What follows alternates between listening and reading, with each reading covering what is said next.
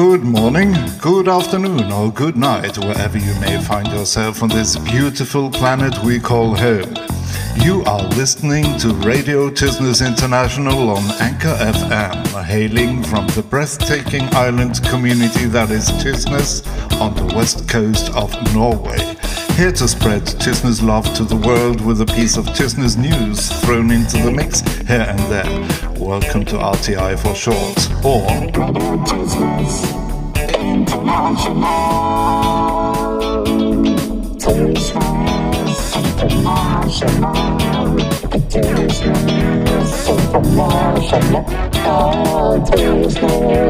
International. Welcome to the 61st episode of Radio Tysnes International. Here are the news. Turns out the local electricity provider Tysnes Kraft has been sold to the regional power company BKK, granting the former owners a substantial part of the BKK stocks, making them the sixth largest group of owners if they indeed qualify as a group. The transaction should have only minor consequences for the local consumers.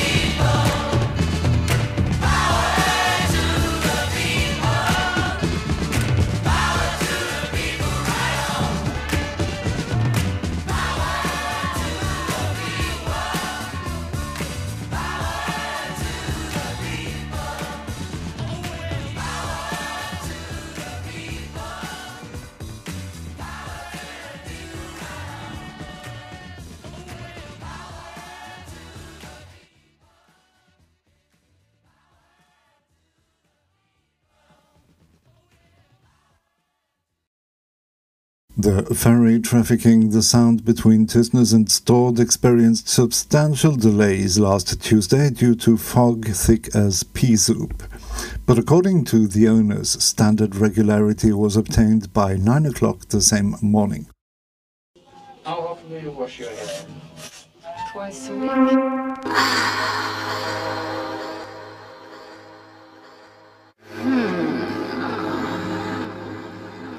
Hmm.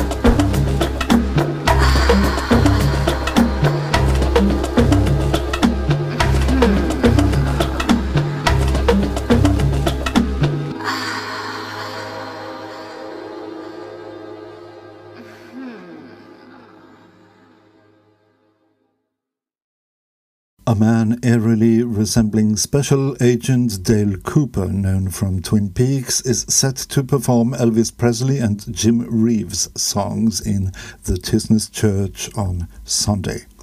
Free entrance for children and confirmation candidates. Come one, come all.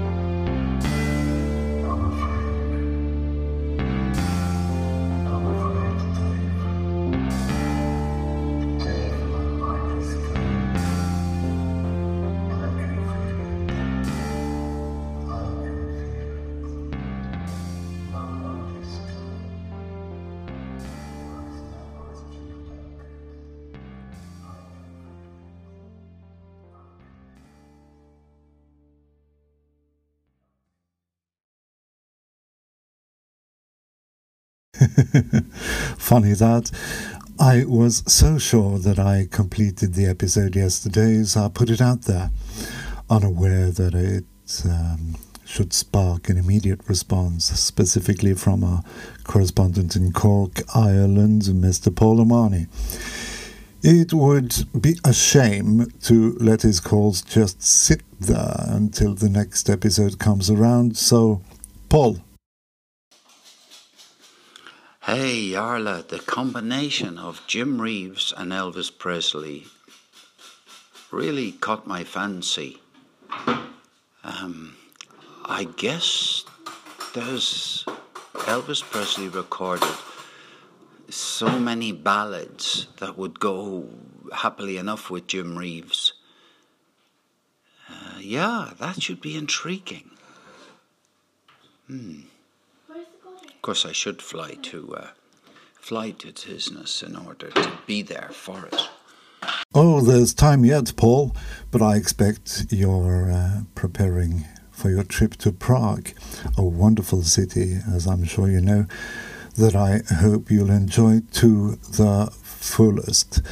Um, we have more calls from you to air in uh, just a minute. Thank you for calling. Oh, Mr. Tysnes, Mr. Tysnes, and the people of Tysnes, I am so glad that I have found your voice again. You know, let me admit something before you find it out from somebody else. I was seriously thinking about starting a campaign, a kind of lobby campaign to, um, it's a bit like, you know, free the Tysnes six. You know, I wanted to get Tysnes back into the the world community, but particularly into the community in Cork and Glanmire, who I wish would stop um, pestering me about when are we next going to hear the wonderful voice of Tysnes. I mean, I cannot go to the supermarket without having, you know, people on the tills asking me these days.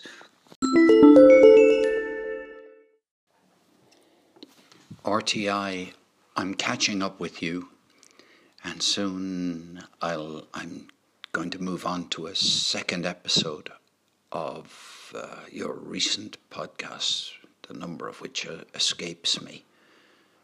Um, but I am so pleased to be able to listen to you here. It is now uh, Wednesday. Yes, it's now Wednesday, um, about the 10th of April near uh, in lunchtime.